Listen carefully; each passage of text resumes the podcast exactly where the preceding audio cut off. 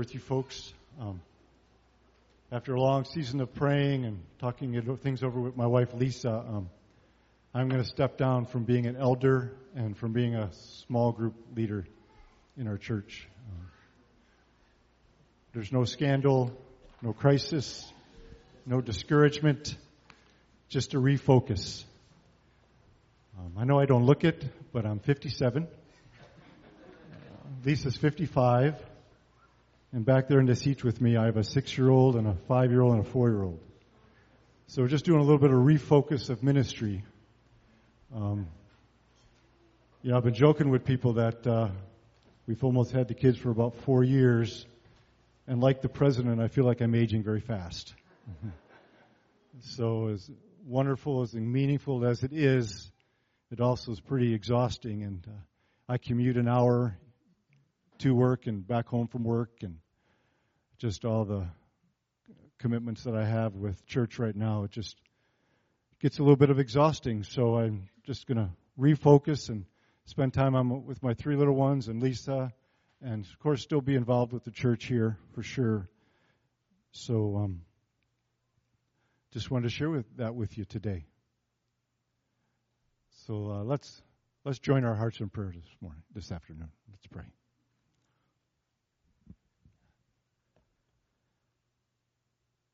Father, um, we worship you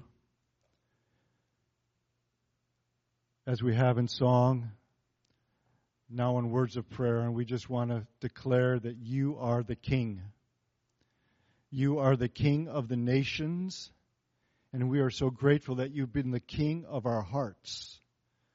Lord, you in your mercy have reached down and found us Lord, you've allowed our eyes to be open and our hearts to be softened. And now, Lord, we're your kids.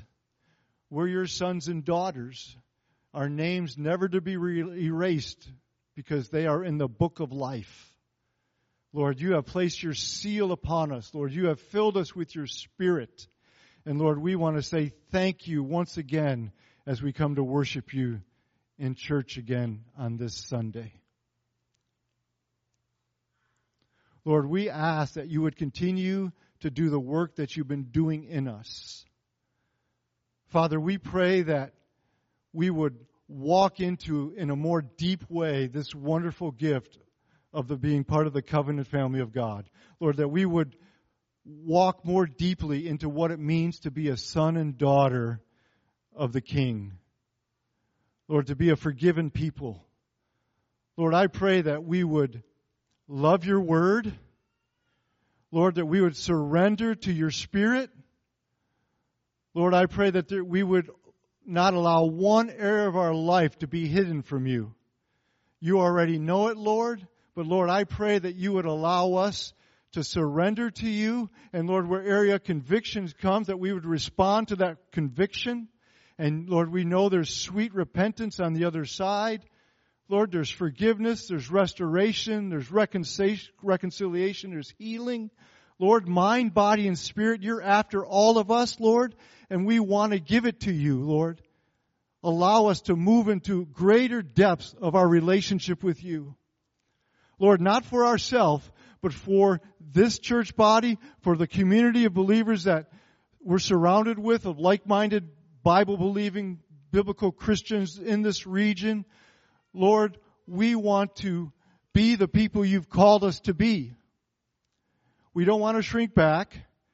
We don't want to step forward in unnecessary boldness, God. We want to have that, that perfect mix, Lord, of boldness and humility, not shrinking back from being the people you've asked us to be, Lord. Lord, we can't do it on our own. And we know you're not done with us. We know that life in you keeps getting better. Even in the midst of trials and temptations and failures and confusion and misunderstanding, you keep getting better because you did the work on the cross. It is finished. It is done. And we live in the good that we can trust your blood, just like we, we just sang about. Lord, so guide us and lead us. Fill us with your spirit. Give us your wisdom, Lord. We thank you, Lord. Thank you that you hold us and you're for us. Move us to where you want us to go, Lord. In Jesus' name, amen.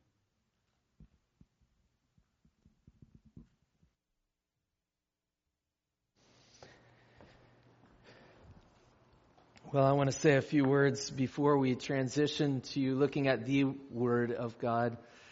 And um, I just want to say it's really good to have a brother like Mike here in this church family, isn't it? He has served faithfully in many ways for about 20 years in this church family and has served faithfully uh, as an elder in this church family for years. He has served uh, with love for you all as Christ's people.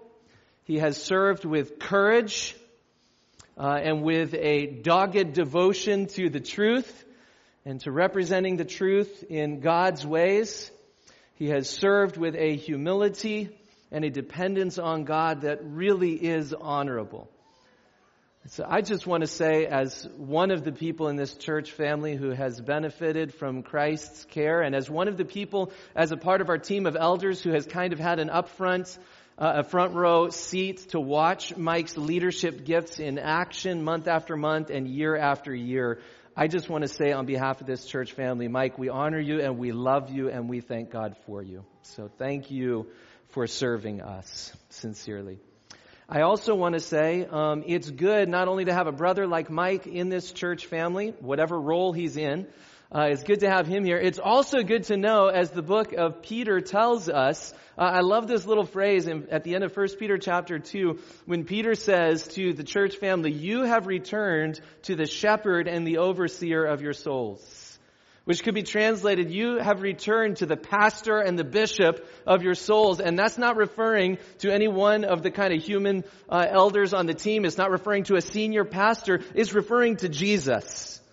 And there's something good uh, in any kind of moment of transition of just knowing that we have come not to a perfect team of elders in any church, uh, in any one congregation, we have come to the shepherd and the overseer of our souls who loved us and gave himself for us and ever lives to intercede for us and whose reign of peace will continue to increase forevermore. And it's good to know uh, that we belong to him, Jesus, the shepherd and overseer of our souls. And thirdly, I want to add, um, we're going to continue reviewing um, nominations for future elders. And so if this sparks something in your mind to say, well, if Mike's not on the team, then I'd like to nominate somebody, please do participate in that if you would uh, before Tuesday because we will review those nominations uh, as elders at that time and begin moving forward. We actually had begun that discussion uh, as elders about adding more elders uh, shortly before Mike said, you know what, this would probably be a good time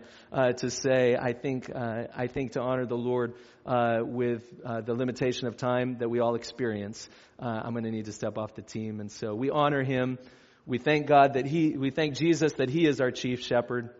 And we look forward to seeing how God is going to continue to lead. Mike, we thank God for you. I want to say that sincerely. I love you, brother. I thank God for you, and I'm so glad you're not going anywhere. All right. Well, I want to invite you to open your Bible to the book of Proverbs. We are going back to Proverbs for a little bit longer. We'll be looking, we've been in the book of Proverbs uh, since before Christmas, and um, we will continue to remain looking at the book of Proverbs until uh, about Mother's Day, maybe a week or two past Mother's Day.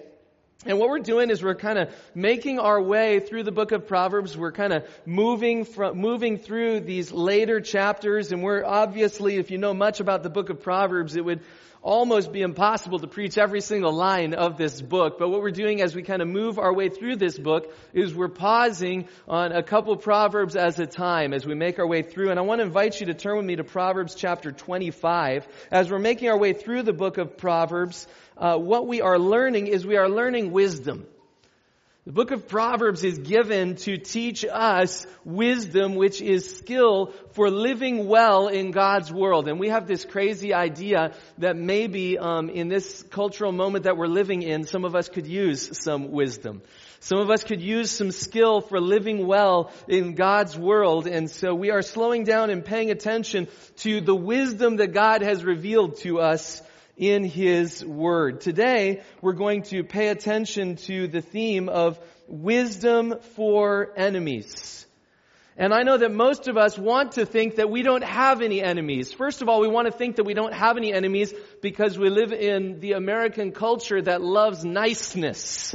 And so we all want to think, I'm a nice person and nice people don't have enemies, therefore I don't have enemies. The logic holds.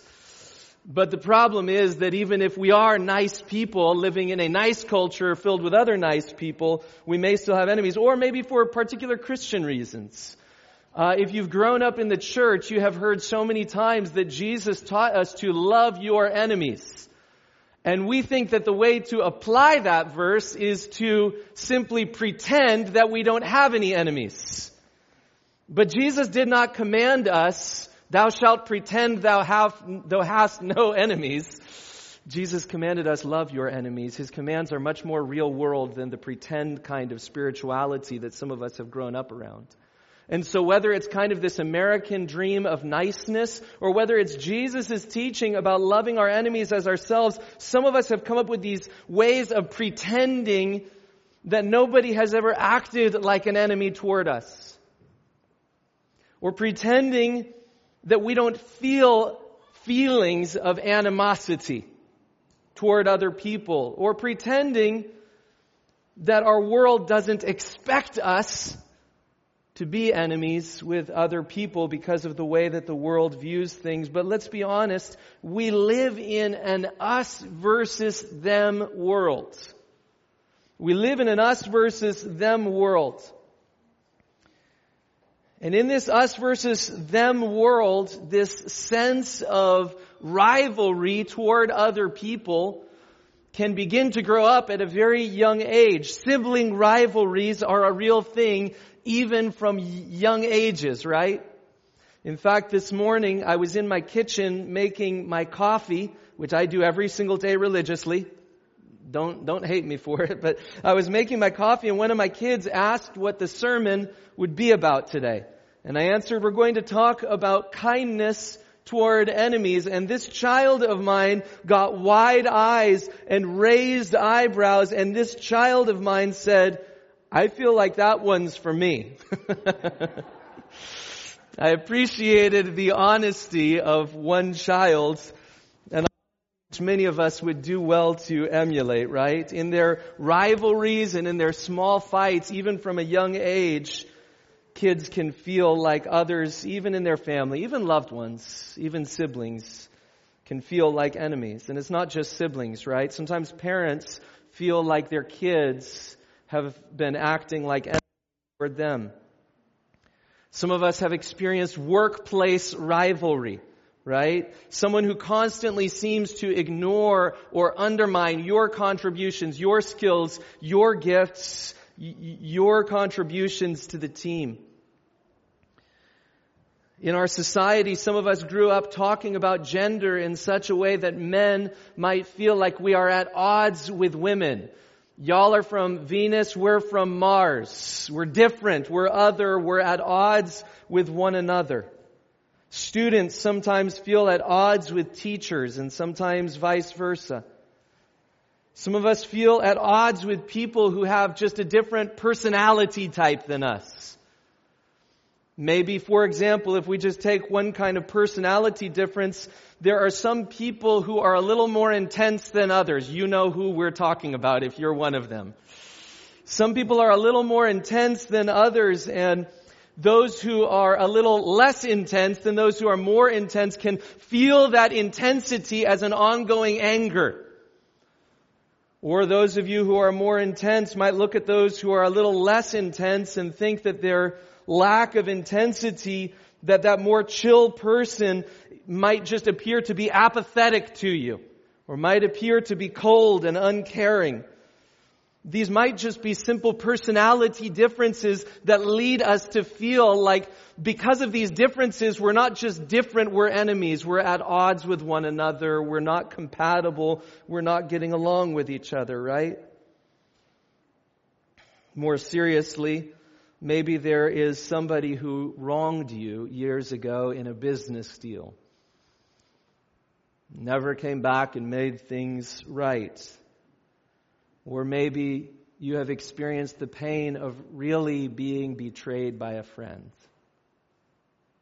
And maybe years later, that betrayal from a friend still, still digs deep. It still conjures up painful memories. Maybe there's a family member who won't even give you a chance to try to explain yourself. And then there's this issue in our us versus them world of neighbors who fly different flags. On my block, we've got the house with a Black Lives Matter flag flying proudly in the front yard along with rainbow banners. And I noticed while I was out walking the other day, we also have a house that has chosen to put back up their Trump flag. And some of us, as we're out walking around in the spring weather, will feel more comfortable talking with people who are flying one flag or another flag. Why? Because we live in this polarized society.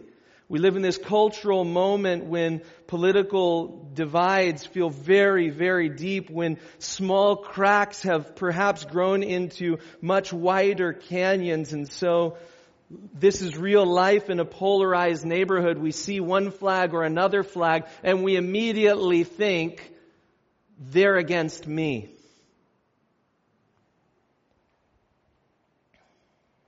The news channels that you choose may stoke fears that they are out to get you. And as a result, political conservatives will often feel misunderstood and will feel muted and will feel constantly attacked by progressives and vice versa.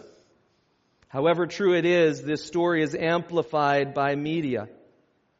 And something as simple as masks, right, can evoke not only a reasonable conversation between two friends, but a sense of even rivalry and enmity.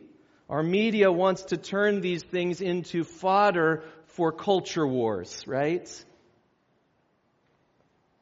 And then there's the very, very sensitive issue of Bears fans and Packers fans who are both a part of the same church family.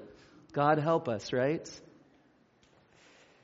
Whether we think of real enemies who actually want to harm us or whether we simply feel a sense of unhealthy rivalry with someone close to us or whether it's this issue of this world telling us that certain people are supposed to be our enemies, whatever the case may be, we live in an us versus them world.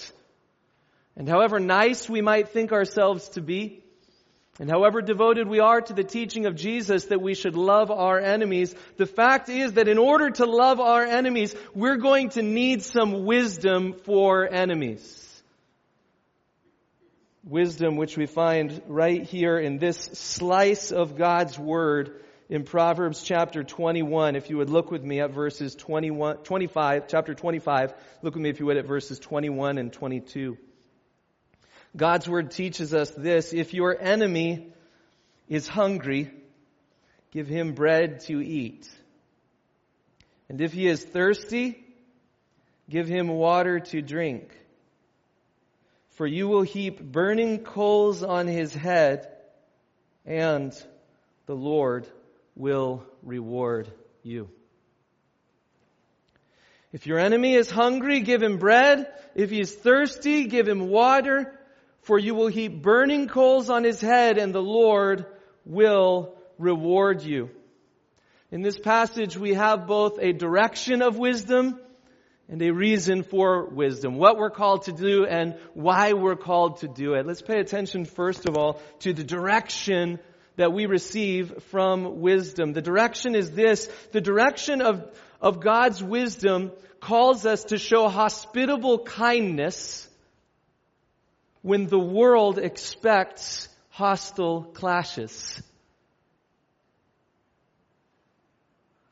The direction of wisdom calls us to show hospitable kindness. If your enemy is hungry, give him something to eat.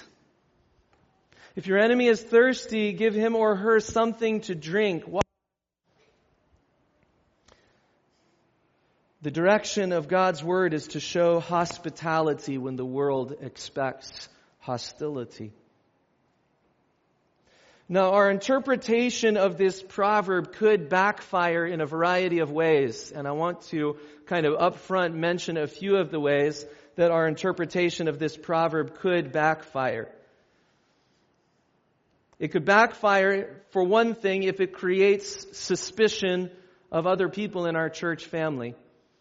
Here's what I mean by that. Just yesterday, when I was hungry, my friends Peter John and Liz Hunt gave me a loaf of bread.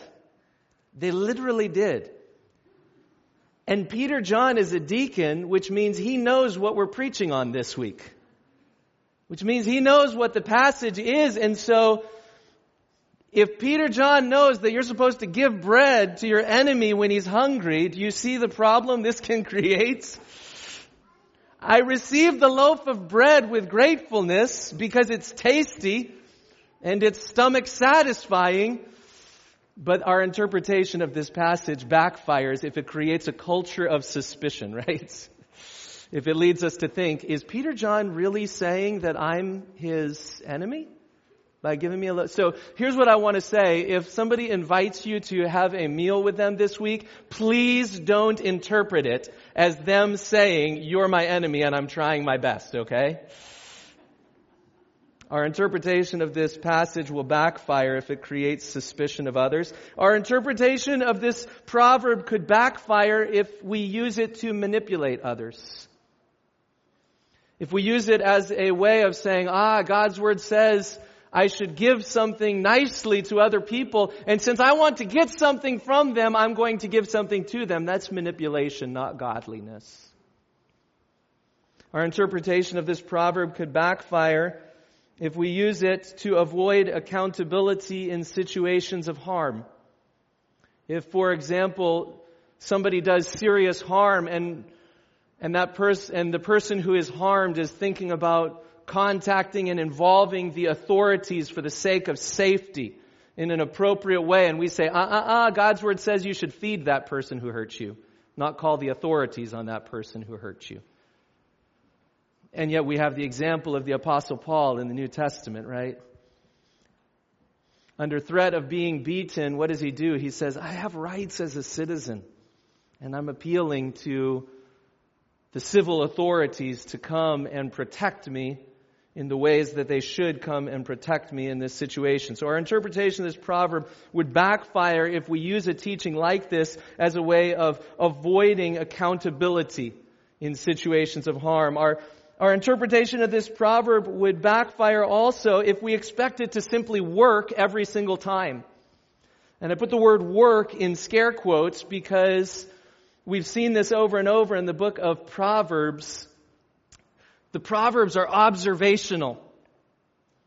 They're part of the truth, not necessarily all of the truth, which is why sometimes the Proverbs will even disagree with each other, right? They're showing us one perspective, one observation, one slice of what life looks like under the sun, right?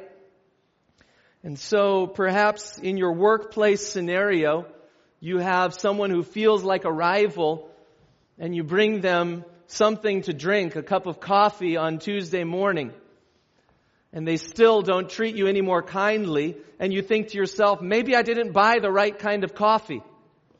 Maybe I didn't provide enough food. Maybe I need to start providing food and beverages more often. We can't expect this proverb to work every single time in the simplest of ways. Furthermore, our interpretation of this proverb will backfire if we use it to avoid hard conversations. The teaching of this proverb is that if your enemy is hungry, you should give him some bread. That doesn't mean that if your enemy is hungry, you should never talk about hard topics with them. Do you see? And so there are two dangers that we could face. One danger might be a danger of kind of assuming that the way of following Christ is nothing but defending the truth of Christianity. And so we think that all I do to represent Jesus in this world is just teach what Jesus taught. And there's a danger in that of representing the truth of Christianity without representing it Christianly. Do you see what I'm saying? And this proverb should not be used as an excuse to not represent the truth of Christianity. We don't take this proverb and say, see, all we ever do is bake bread for people as Christians. We never have those hard conversations. All we ever do is give a cup of cold water. We never initiate the conversation about that thing that's created a sense of divide between me and my friend or me and my sister or me and my brother. We never initiate that conversation. That would backfire, right? So, I hope I haven't spent too much time on this, but I want to share some of those qualifications to say there are ways that our interpretation of this proverb could backfire, but with all of those ways that our interpretation of this proverb could backfire, I want to suggest that this is a proverb that we need and need desperately today. And I think that we need and need this proverb desperately because I think many of us as Christians don't walk this out particularly well.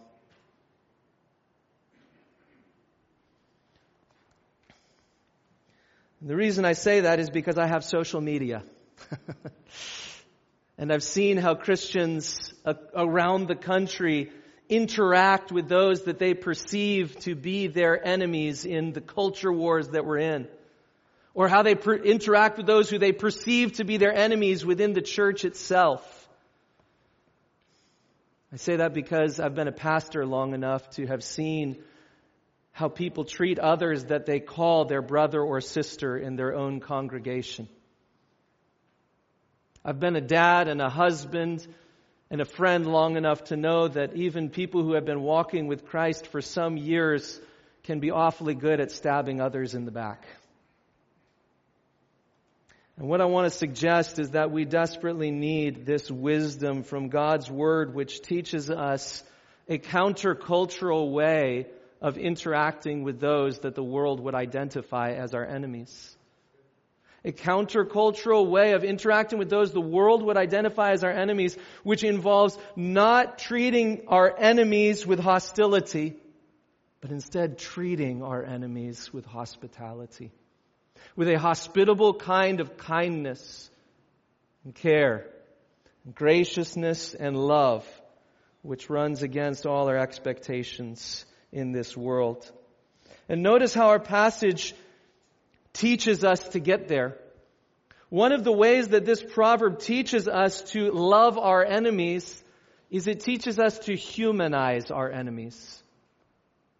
When we get in an us versus them mindset, whether it's me versus my sibling in the family, or whether it's us on our team versus them on their team in the workplace, or whether it's some other sense of rivalry, when we get into an us versus them mindset, one of the things we tend to do is we tend to demonize those on the other side. This passage teaches us to humanize those who might be identified as enemies. It teaches us to humanize them by realizing that we have so much in common with them. Those enemies of ours get hungry, just like you. It teaches us to slow down in a way and recognize that that person is made in the image of God just like you are. That that person has sinned and made mistakes just like you have that that person is in need of redemption just like you are, that that person has real emotions just like you do, that that person has opinions, some right and some wrong just like you do, that that other person gets tired and hungry and when their blood sugar gets low they might get cranky just like you might.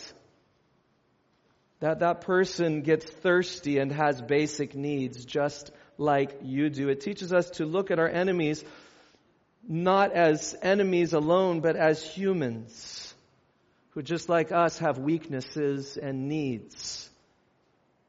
And beyond simply viewing others differently, it invites us to treat others differently.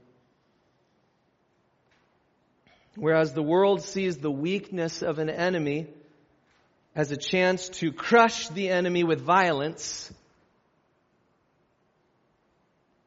the Christian sees the weakness of an enemy as an opportunity to cherish them and bless them with kindness.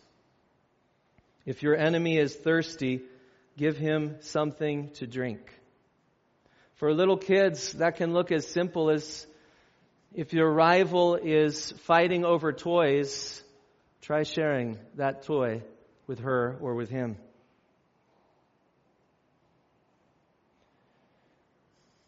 In various walks of life, it might look like if your enemy has needs, perhaps you could make some time to spend with them instead of coldly avoiding them. If your enemy is low, perhaps you could write a note of encouragement instead of simply adding your own criticisms. If your enemy is at a low point, perhaps you could take a break from criticizing their weaknesses and use that break to cheer for their strengths. What is wisdom for enemies? The direction of this passage is this. The direction of this passage calls us to show hospitality when the world expects hostility. Maybe I can ask you to pause for just a moment and consider who would the world expect you to show hostility toward this week even? And how could you, how could you express a kind of hospitable kindness instead of adding more hostile clashes? Show hospitable love when the world expects hostile clashes. That's what this passage calls us to, but why? Let's pay attention to the reasoning of this passage, to the reasoning that we read here in verse 2. What is the reason for hospitable kindness? Verse 22 gives us this fascinating picture. If your enemy is hungry, give him bread to eat. If he's thirsty, give him water to drink, for you will heap burning coals on his head. Now that's a fascinating picture, isn't it? And I want to admit right up front that I don't know exactly what it means to heap burning coals on your enemy's head. In fact, uh, I read what Christians have written about this for hundreds of years this week. not everything every Christian has written, right? But I went back many years and I found that across the centuries, Christians have read this teaching in Proverbs chapter 25, which is echoed in Romans 12, and Christians have kind of shrugged their shoulders and said, we're not exactly sure what it means to heap burning coals on a neighbor's head. And there are a few different suggestions about what it might refer to. The most common suggestion is that it might refer to some kind of ancient Near Eastern practice related to repentance. For example, we do know that in the Egyptian culture, in the same time that this proverb was written, there was kind of a practice of, you know, if two people got in a conflict with one another, and if you realized that you were wrong, or if I realized that I was wrong in this conflict, in their honor shame culture, they wouldn't just say, okay, I'm wrong, you're right, let's move on. In their honor shame culture, they would look for a way to signify that I'm wrong, you're right, let's make things right. And one of the ways that in at least some ancient Near Eastern cultures of that day, that they would signify, I'm wrong, you're right, I'm repenting and going in a different direction, is they might, it seems they had this kind of tradition of getting a pot of burning coals and taking kind of that pot of burning coals with family or friends gathered around or perhaps out in the street so that other neighbors can see and taking that pot of burning coals and setting it on their own head as a kind of way of representing, I deserve any judgment that would fall on me at this point and I get it. And they might walk down the street with that pot of burning coals on their head as a way of signifying, I get it, I'm wrong. You're right. I repent and I'm going in a different direction. Probably there's something like that in the background of this idea of heaping burning coals on your neighbor's head, whether it's that particular practice or some other practice. Most Christians across the years have come to Proverbs 25 or where Proverbs 25 is quoted by Paul in Romans chapter 12 and they've said, it seems that heaping burning coals on the enemy's head has something to do with leading an enemy toward repentance. And the teaching of this passage in that case is that here's the reason why instead of just adding hostile clashes with your enemy, and by the way, what happens when we have a hostile clash? More often than not, it just hardens our heart more. Is that instead of a hostile clash, which tends to have the effect of hardening a heart, it is better to interact with those the world would identify as enemies with a kind of hospitable kindness that instead of hardening their heart, might instead soften their heart and lead them in the direction of repentance. And I want to suggest to you that in a wonderful way, this tends to have profound effects in other people's lives. Now, go back to what we said a minute ago. Let's not let this be used in some manipulative way. But let's recognize the beauty and the wisdom of God's Word, which teaches us this kind of direction. And let me share a few examples with you of how this actually has worked in real time. One of the things that we can see in real world observation, if you will, is that when we replace hostile conflicts with hospitable kindness, it really can change a relationship.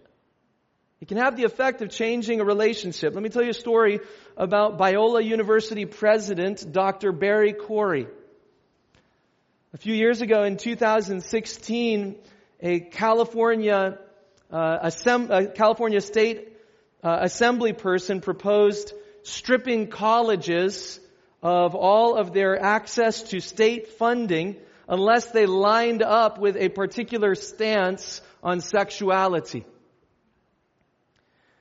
Schools like Biola University in Los Angeles would be unable to teach that marriage is between a man and a woman, biblically speaking, or else they would be forced to forfeit their finances. So, Biola University president Barry Corey got very interested in this situation. In the end, that bill that was moving through California legislature didn't pass, but Dr. Barry Corey didn't stop there. When the bill didn't pass, he, he took the time to seek out one of the pioneers behind that bill. He contacted Assemblyperson Evan Low, who's an state assembly member, and also the chair of the LGBTQ caucus in the state assembly in California. And he contacted him and he contacted this assembly person and he asked the question. He said, how can we as a Christian university do things better from your perspective? It's a humble question for a Christian to ask in that scenario, right? He told him clearly, we're not going to change our core stance as a university on this issue, but We've probably made some mistakes along the way. How can we do it better? Dr. Corey actually visited Assemblyperson Low up in the, up in his own office in the state capitol in Sacramento, and then Assemblymember Low came to visit Biola University to spend time with Dr. Corey, to meet faculty, to meet with students, to see the campus himself. They ate dinner together and they discussed some of the issues that, that divided the two of them. And this proactive act of hospitality, instead of just hostility, proved to be disarming in this relationship. Gradually, each of them found they were lowering their defenses. And then in an article that they co-authored and published in the Washington Post, they said together, quote, It's amazing how quickly biases can be overcome when real relationships are prioritized. When you realize the person you once thought an adversary in many ways is like you, with a story, and with passions, and with fears, and with a hope that we can make the world a better place. This illustration of the relationship between Dr. Corey and Assembly Member Low illustrates the fact that when we replace hostile conflicts with hospitable kindness, it really can change a relationship. But not only that, I want to go further and tell you that when we replace hostile conflicts with hospitable kindness, even further than that, it can change a life. Don't just take my word for it. Let me read to you a testimony from Rosaria Champagne Butterfield as she explains how she came to faith in Jesus Christ. She writes her story like this. Going to dinner at the home of Christians was not high on my list of longed for activities. As an out lesbian feminist, a leader in LGBTQ rights, the recent co-author of the first domestic partnership policy at Syracuse University, my heart's desire was not to become friends with the enemy. And I kind of put that in scare quotes because I'm not sure that she was an enemy to these people she got in contact with, right?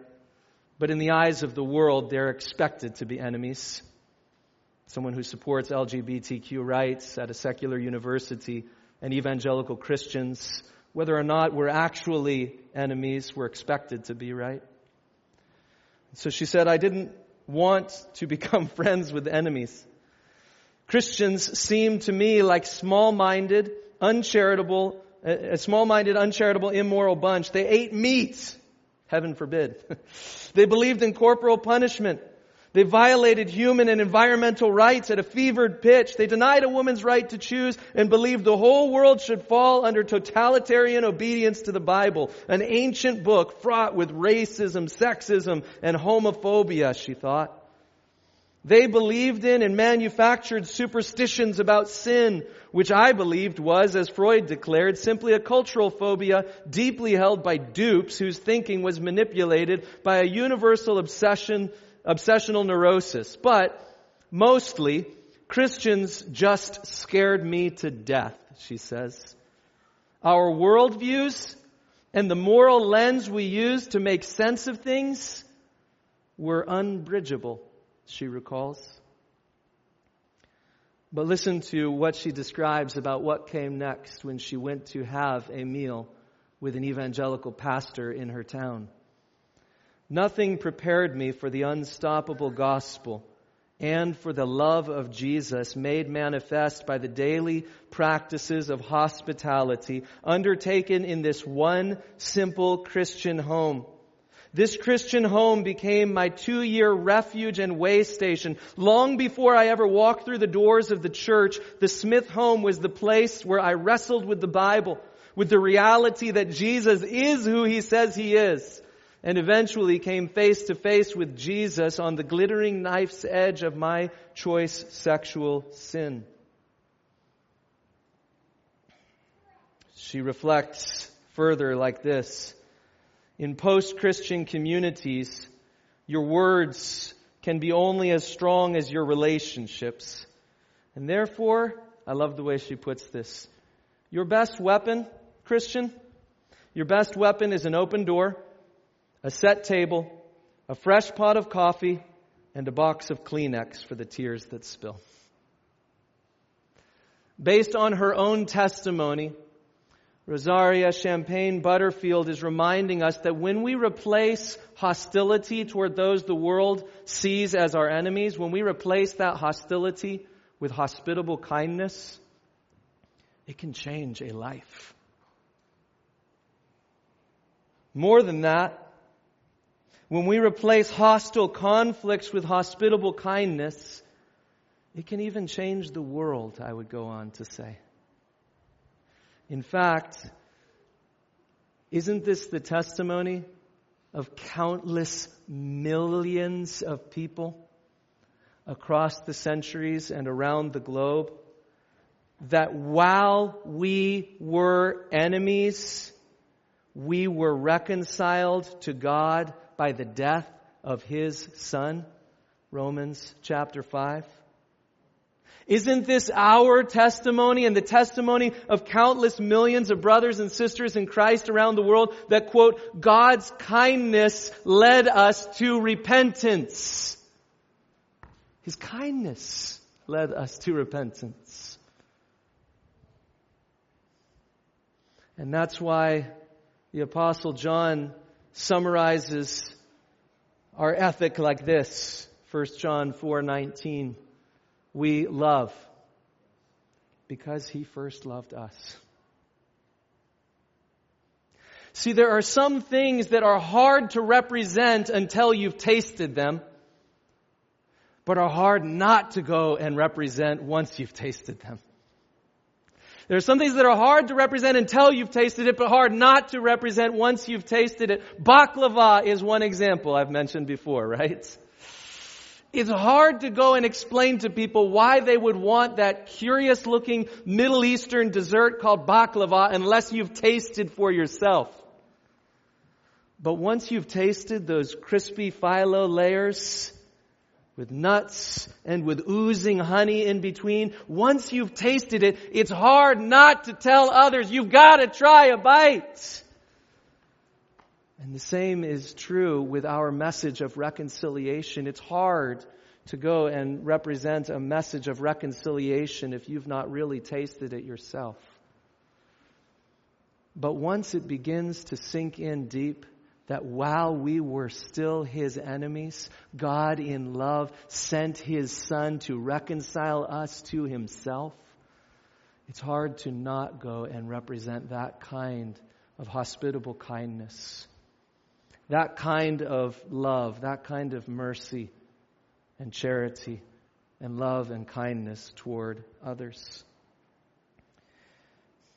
What does this passage call us to do? It calls us to replace hostile conflicts with hospitable kindness. And why does it call us to it? In part because of the burning coals of repentance, and very briefly, also in part because of His rewards. You see that in verse 22? Here's why we should treat others who the world would expect to be our enemies with hospitable kindness, not only because in so doing we can heap burning coals on their head and perhaps lead them to repentance, but also even if they won't be led to repentance. Even if their hearts refuse to be softened, even if there is no visible fruit as a result of your repeated kindness and generosity over and over and over again, the Lord gives us this sweet incentive of His rewards for us. Jesus himself perhaps was thinking of this very proverb when he promised us, Matthew chapter 10 verse 42, whoever gives one of these little ones even a cup of cold water in my name, because he is a disciple, truly I say to you, he will by no means lose his reward. And so Christians, I know that at times we may grow weary or we may be tempted to grow weary in doing good and in showing kindness. But if we give up showing kindness simply because we see no visible results, we call Jesus a liar. Our incentive is not simply because other people's hearts might be changed. It's because we're devoted to following Him it's because we're devoted to following the ways of the one who loved us while we were still enemies. And it's because we believe his promise that we will by no means lose our reward. And so, brothers and sisters, since he first loved us while we were still enemies, and since he promises to lavishly reward those who follow him in the way of redemptive kindness, let's go and let's spread not hostile conflicts, but hospitable kindness. Let's go and spread His love, and let's go and spread His mercy and grace far and wide. Let's go and spread this kind of disarming hospitality wherever the world expects hostility. At this time, I'd like to invite those who are going to serve the elements of the Lord's Supper to come forward. And as we consider this ethical call from the book of Proverbs to live this kind of countercultural lifestyle, a lifestyle not of joining in hostile conflicts, but in blessing others with hospitable kindness, we remember not primarily what we are called to do, but we remember primarily who He is and what He has done for us in loving us even while we were still enemies, and sending his son to give himself for us. If you joined us today and you're not a follower of Jesus, we'll ask you to kind of hang out where you are for the next couple of minutes. We'll wrap up soon with a last song. The reason we ask you to hang out where you are is because taking the Lord's Supper is a sign of ongoing faith in Jesus.